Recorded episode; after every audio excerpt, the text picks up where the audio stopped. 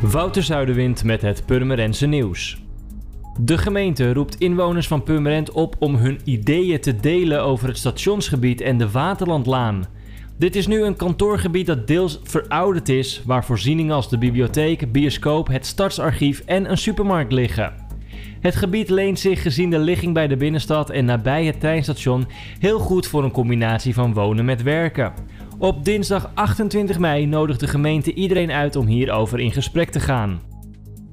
Shirley Sunyoto, fractieleider van een van de twee afsplitsingen van de PVV-fractie in Purmerend, is op zoek naar een nieuwe naam voor haar partij. In december vorig jaar is de PVV-fractie afgesplitst nadat er oneenigheid was over de koers in de partij. Op dit moment zijn er twee partijen die zichzelf de PVV noemen.